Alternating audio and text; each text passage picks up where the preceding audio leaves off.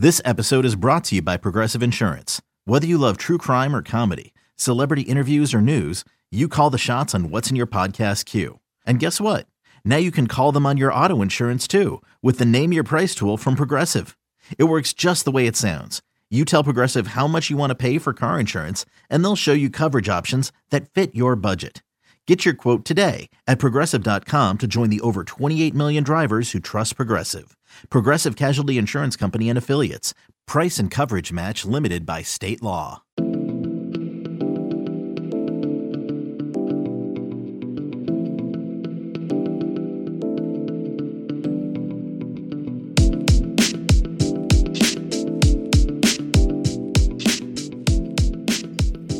Welcome in to the Hoist the Colors podcast. It is game week. We are talking East Carolina and Appalachian State. And let's cut to the chase. Let's dive right into it. I'm Stephen Igo, the host of Hoist the Colors. I'm joined by our X's and O's analyst, our expert, Brett Hickman, the head coach at West Brunswick High School. Brett, welcome back into the program. I know you're fired up for some college football. Know you're knee deep in high school football when your team is able to play. So appreciate your your uh, your time joining us. Great to be here. Hope it goes as well for the Pirates as the last time we opened in Charlotte, at least I think. Yeah, 2000, 2008. So hopefully we can have as much fun this Thursday night as we did. Yeah, it would be uh, it would be a, quite a victory if ECU can pull off the victory over Appalachian State, which as of now, as we sit here on Sunday, a ten point favorite. And you know we'll get we'll get more into this matchup, Brett. A lot to diagnose with what's coming back on both sidelines. Uh, I want to just start with the excitement of game week. You know, you've been in that locker room leading up to kickoff. You've been a part of a college football sideline, a preseason practice. Like, do you feel the, you know, it's probably a dumb question, but can you feel that focus, that intent change as you go from preseason camp into game week? What is that transition like as part of a college football team? Yeah, I think the reality of probably last Wednesday, last Tuesday or whatever Coach Houston had them doing when you start really diving in in meetings toward what gearing toward an opponent, game planning, and the idea of going against a, a, a scout team where you're seeing the look and um, you know when you've had got a lot of guys who played before, they understand the intensity and the the emotion of college football, and and um, you know I, I, think it helps when you're playing somebody that's as that's as good and capable as App State is, being a in-state game that you know, in my opinion, should become a semi-annual rivalry type situation. Uh, I'm sure both rosters have uh, a lot of guys who have been recruited by both schools, and uh, you know, I, it gets real, and it got real probably early last week. You know, Monday or Tuesday, as as we head into the Thursday night game this week. I should say on our Hoist the Colors message board, we've got a great Q and A thread uh, that Brett's running where he's tackling a bunch of X's and O's questions. So we'll probably repeat some of that throughout this show that he's already addressed in written form, but we'll dive more into it here uh, on the the Hoist the Colors podcast where we can talk audio. Before we get into kind of the matchups on the field, this Appalachian State program, Brett, has been – in a word, exceptional since they've gone to the FBS level. They have consistently won football games, you know, nine, ten games a year. Like this senior class that is back is basically averaging double digit wins a year. All those guys are back, except for maybe the quarterback, Zach Thomas, and one of the corners who was drafted due to the COVID uh, deal last year. So, as as much as ECU fans are looking forward to this game, maybe renewing the Appalachian State rivalry, they have quite a challenge on their hands with an experienced winning culture, don't they?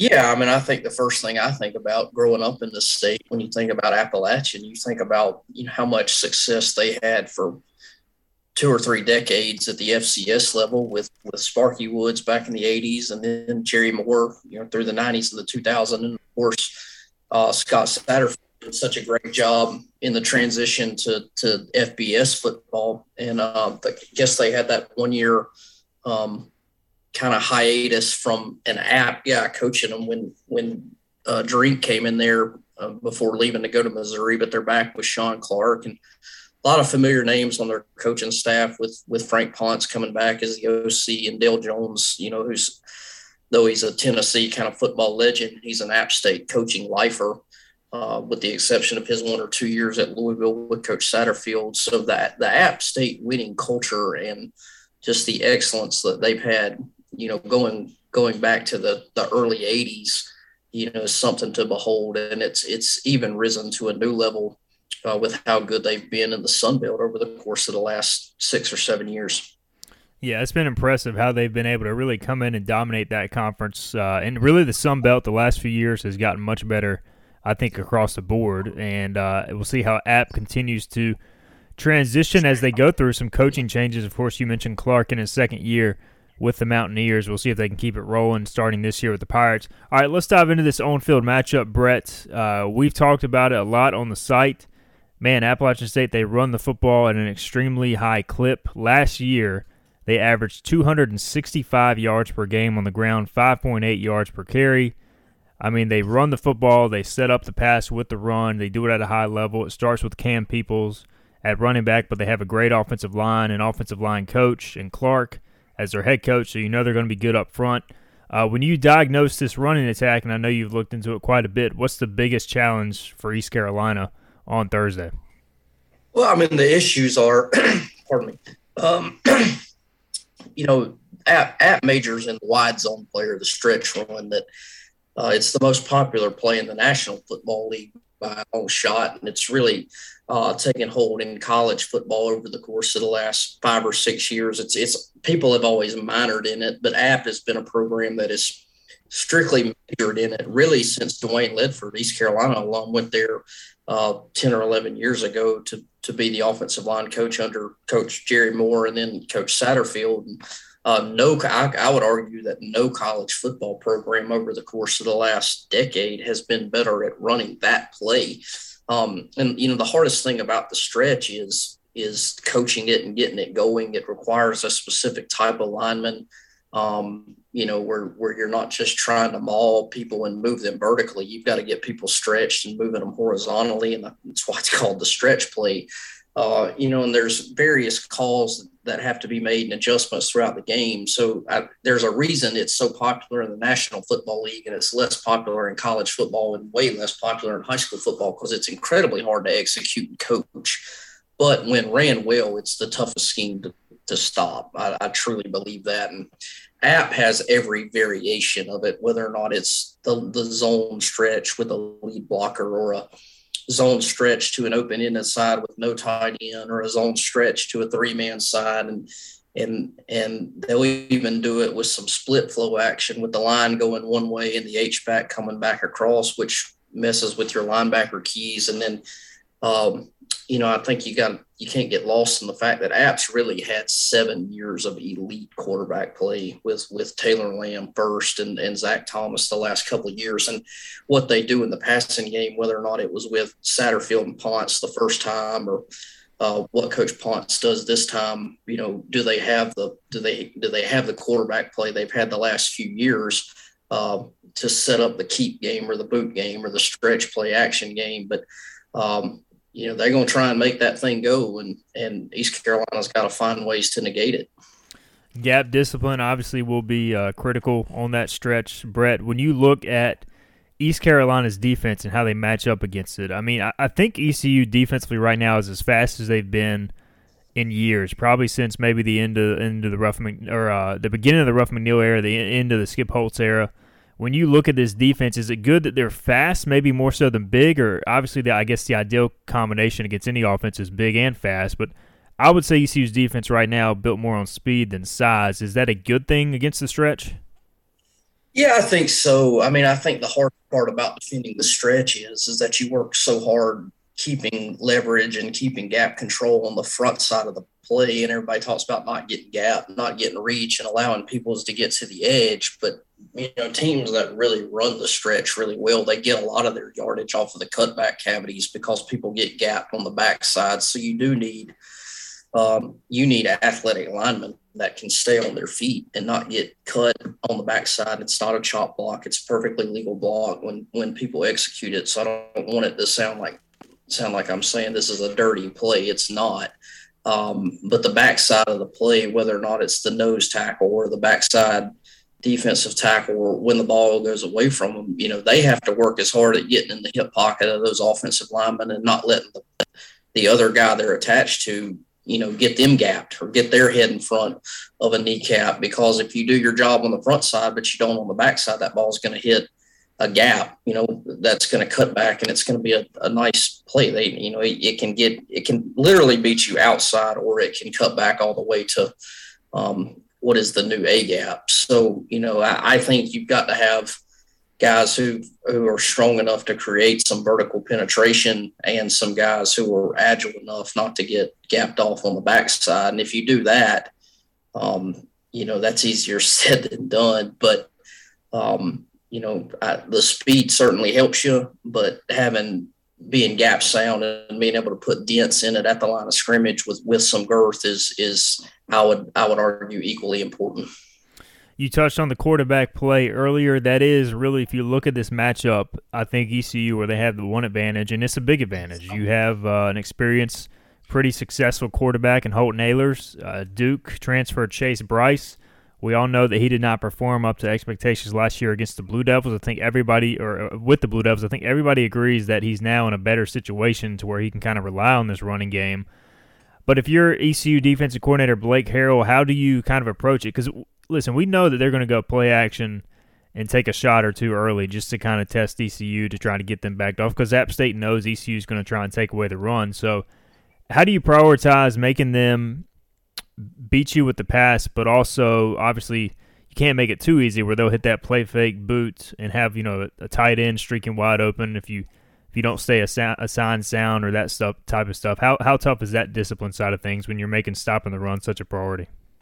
Oh, it's the million dollar question. I mean, it's the it's the million dollar game plan. Can you hold up at corner? Can you hold up at safety? You know, can the can the backside linebackers diagnose the difference in the stretch play where you've got a you've got a cutback cavity and you've got a back leaking out on the same side, or the tight end or the H back coming out on the back side where they where they can leverage you in in that case. You know, I think that's to me that's the ultimate key to the game. Can you hold up in in not necessarily man coverage, but quarters coverage where you've got your safeties involved in the run fit, and can your can your corners hold up in one on one on the outside, and, and do you have the eye discipline on the inside where you're playing some type of bracket on the tight ends or the slot receivers? Um, you know, I, I I don't think you have another choice. I mean, you can't sit back there in two high defense because they're going to just seven, eight, nine yard you to death. They're too good at what they do.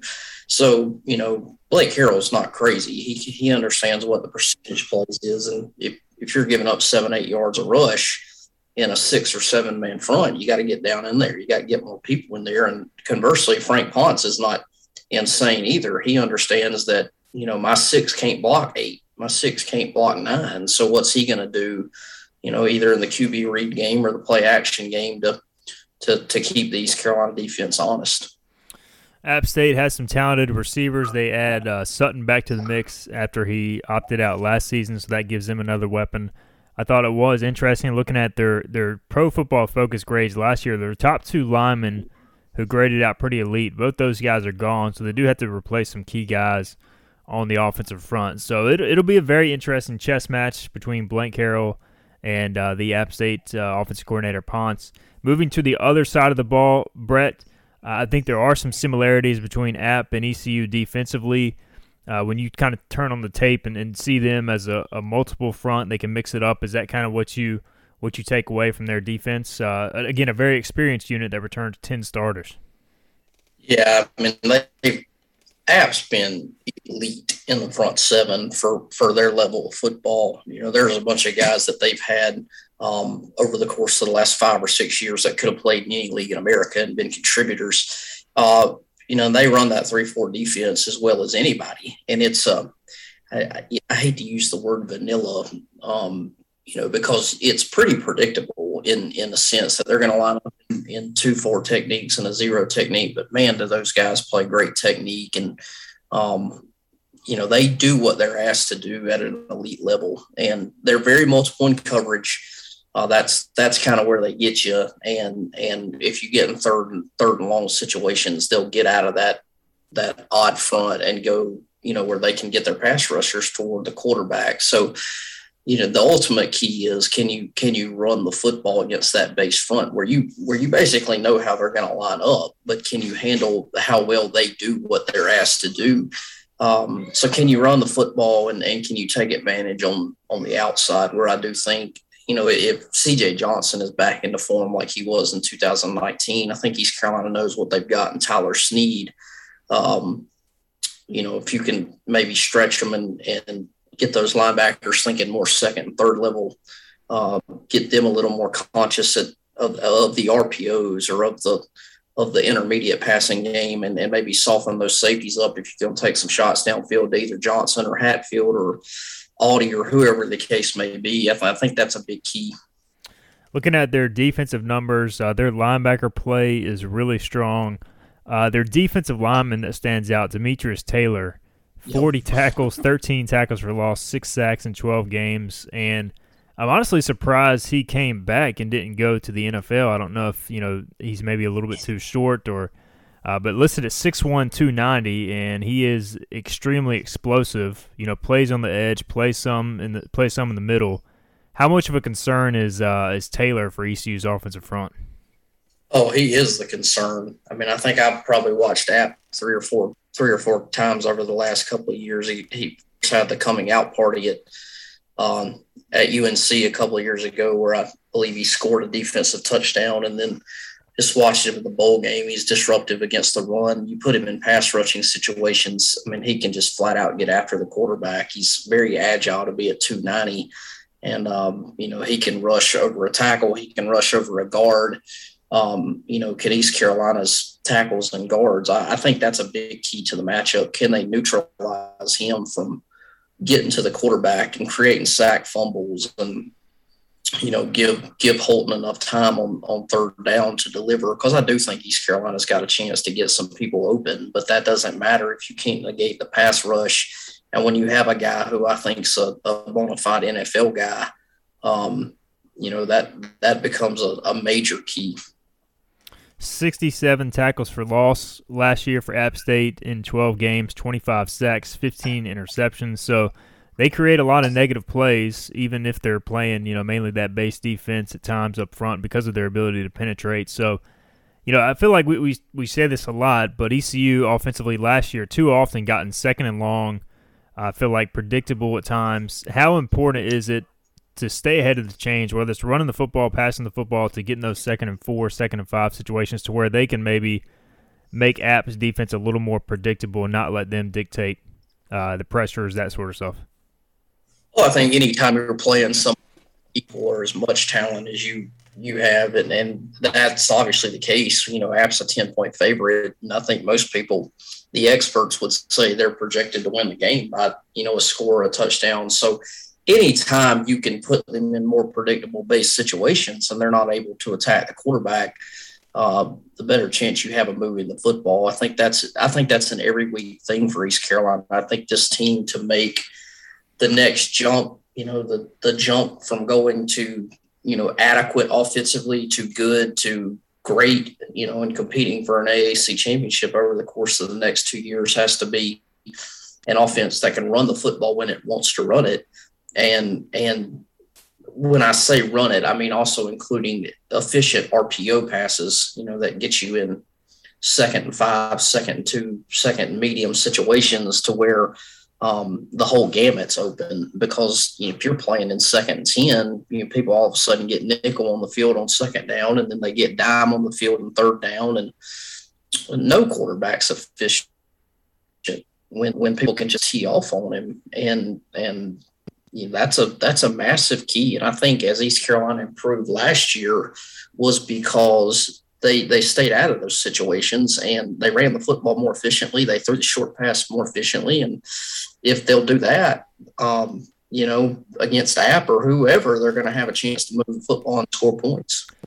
First game of the year, Brett, and you touched on this on the Hoist the Colors message board. It it can be a crapshoot because of kind of the unknown on both sides with so many returning starters on each side and, and really so many familiar coaches, even though Ponce is a new OC, he's been in that app tree.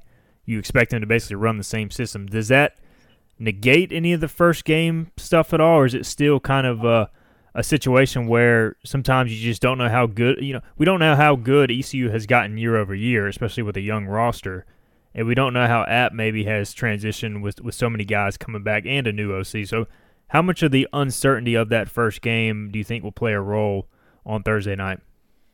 I think in ECU, I think it plays a huge role because I think you've seen a roster turnover from the last couple of years to uh, what was a young and quite frankly not very talented team when Coach Houston arrived to at least um, he's got a group that's got some experience. They've gotten a true off season now.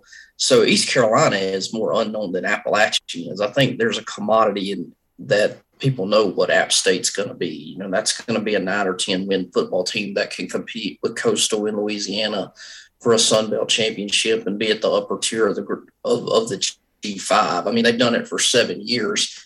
Uh, but ECU has, you know, they've raised their recruiting profile. They've got better players, and they've actually gotten a true off season. You know, where where as the case last year, you know, it is what it is, and um, so yeah.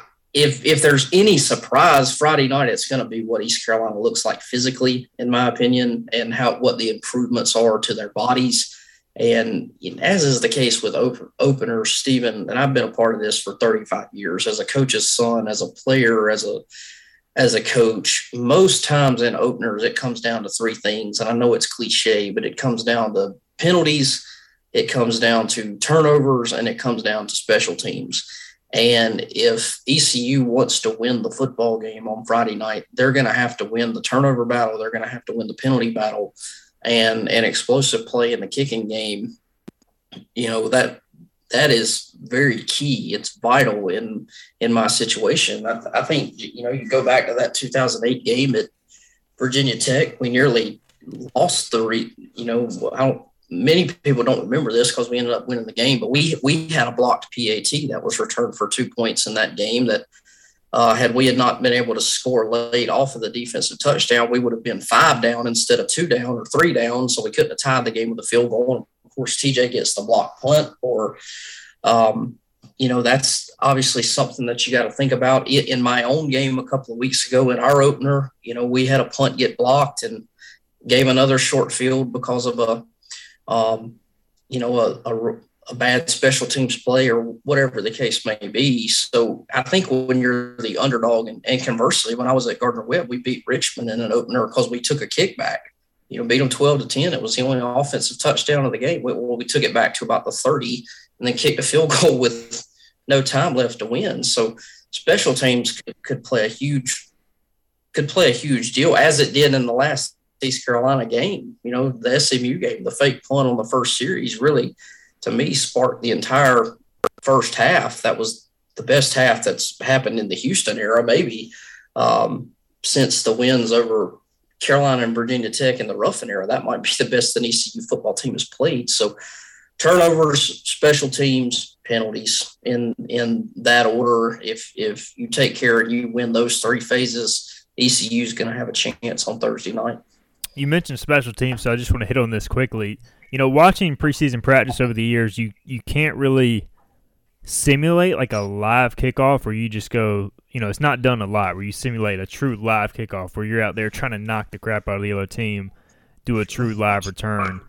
So, like when you're a coach, you've been a special teams coordinator at the college level. How nerve wracking is that first kickoff where maybe you really get to see what what your kick coverage team looks like, what your kick return team looks like, and then your punt team, all that stuff. When you're really truly going live against a new team for the first time. Well, I've lost more sleep in my life over the kickoff and over the punt team. I mean, it it just is what it is because the idea is that you're usually kicking the ball to one of the best players on the team, as is the case every time Tyler Snead's back there for ECU. I mean, there's a chance that I've never understood coaches that are like, well, we can't get a guy hurt on kick return or punt return. I mean, or kickoff or, those six points that you can score give up any different on, on that than they are um, on an offense or defensive situation. So you're usually kicking the ball on one of their best players. And like you said, you just, for the health and safety of your team and your players, you cannot simulate it every day at practice. I mean, you work so hard on drills, you work hard on getting the guys a key and uh, you know, the one thing I do know, having coached against Coach Houston, both at Lenoir-Rhyne and the Citadel, he usually has his better players out there on special teams, which if somebody has a breakdown, then somebody can usually get off a block and make a tackle or whatever the case may be. But boy, it is a it's not just openers, man. It's every time you're going through a week and you know somebody's got somebody that can take something back. Um, boy, it's a weapon, and it's something that that the staff's got to worry about this week. And it's one thing I I know Mike Houston is um, stressing this week is getting points when it's time to get points, knocking in field goals when you're inside the 30, um, you know, challenging, maybe getting a blocked kick, when to get away from the football. You know, what's a live ball off a blocked kick versus what's a dead ball? Or, you know, when do you get away from a punt? When do you let one go? I mean, Nebraska away yesterday.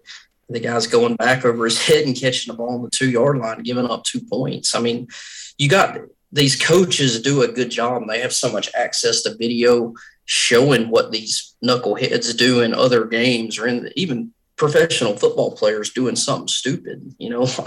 um, so you, you, can't do anything like that. And in any time you might be either out talented or, you know, I, I should say App has out established East Carolina over the course of the last five or six years. And there's no doubt in that. So you can't give them points. You can't give them extra possessions if, if you really want to win the game. All right, Brett, a few more things. We'll wrap this thing up. Uh, I want to get your biggest concern going into this matchup if you're East Carolina, and also uh, the biggest, I guess, advantage ECU has, if any, on paper. When you look at this matchup, we'll start. We'll start with the good. Th- the good news is there an is there a clear advantage or a clear point that ECU can exploit maybe Appalachian State, or do they just have an advantage positionally? Oh, I think the advantage is quarterback play. And if you could pick one position where you'd want to be better than the other team, or at least more proven, it's at that position. Now, like you said, Brice, he transferred into Duke last year. What it is, he doesn't get a spring practice. You know, they've got some issues on who's the play caller at Duke. Was cut doing it? Was somebody else doing it? and for various reasons, it just it was not a good mix. It was not a good fit there. Uh, that is a little bit more of a quarterback friendly system, uh, as case may be. I mean, I, I, know you're a Bronco fan, and that that stretch run game, it continued to go on, and even guys like Brian Griese produced after uh, John Elway. So you know, the the reality is is that Brice is going to be a better player at Appalachian than he was last year, but Holton is a proven commodity. You know, I know there's always message board fodder and, and things of that nature, but like East Carolina's okay at, at the starting quarterback position. I think it's important to mention that. Um, and I think it's I think it's a big advantage to have a have a proven signal caller back there at quarterback that that can that got better and better as last year went on. And I think I just conjecture they wanted him to lose some weight I think you're going to see more of uh, what we saw the first year, first couple of years, where he, they're a little bit more willing to run him. And when Holton can truly be Holton, he becomes a better thrower. He becomes a better runner. It's just a it's just a better option uh, in total for uh, ECU. As far as the concern, I mean, outside of what we talked about with special teams and turnovers, it, it's defending that that running game. And you could tell early in the year whether or not it was the Georgia State game last year or whatever the case might be. Coach Harrell felt like he had to blitz into everything, you know, because they couldn't hold up physically. They couldn't, um, you know, didn't have the, enough bodies in the trenches. I do think ECU is substantially deeper than they've been. Uh, they are going into the first half without D'Abreu, um, which is one of your better, more proven guys on the defensive line. Um, but you just can't. I've always said from a play calling perspective, you know, the offensive coordinator is going to have a better call 10, 10 times in a game. The defensive coordinator is going to have a better call 10 times in a game. The rest of it's just going to come down to uh, which team executes their plan better or who's got better players or whatever the case may be. So I, I, Coach Harrell can't feel like he has to make 30 great play calls to get them behind the chains. I mean, he needs they need to hit on a couple of blitz calls that get at behind the chains, but by and large, you got to be able to hold up. Um, you got to be able to hold up in in base defenses. You got to be able to hold up in five man pressures as opposed to six or seven man pressures, and uh, that's the biggest key. You know, can can can ECU hold up without feeling like they have to scheme their way into everything? Because eventually, if you guess, you don't guess wrong.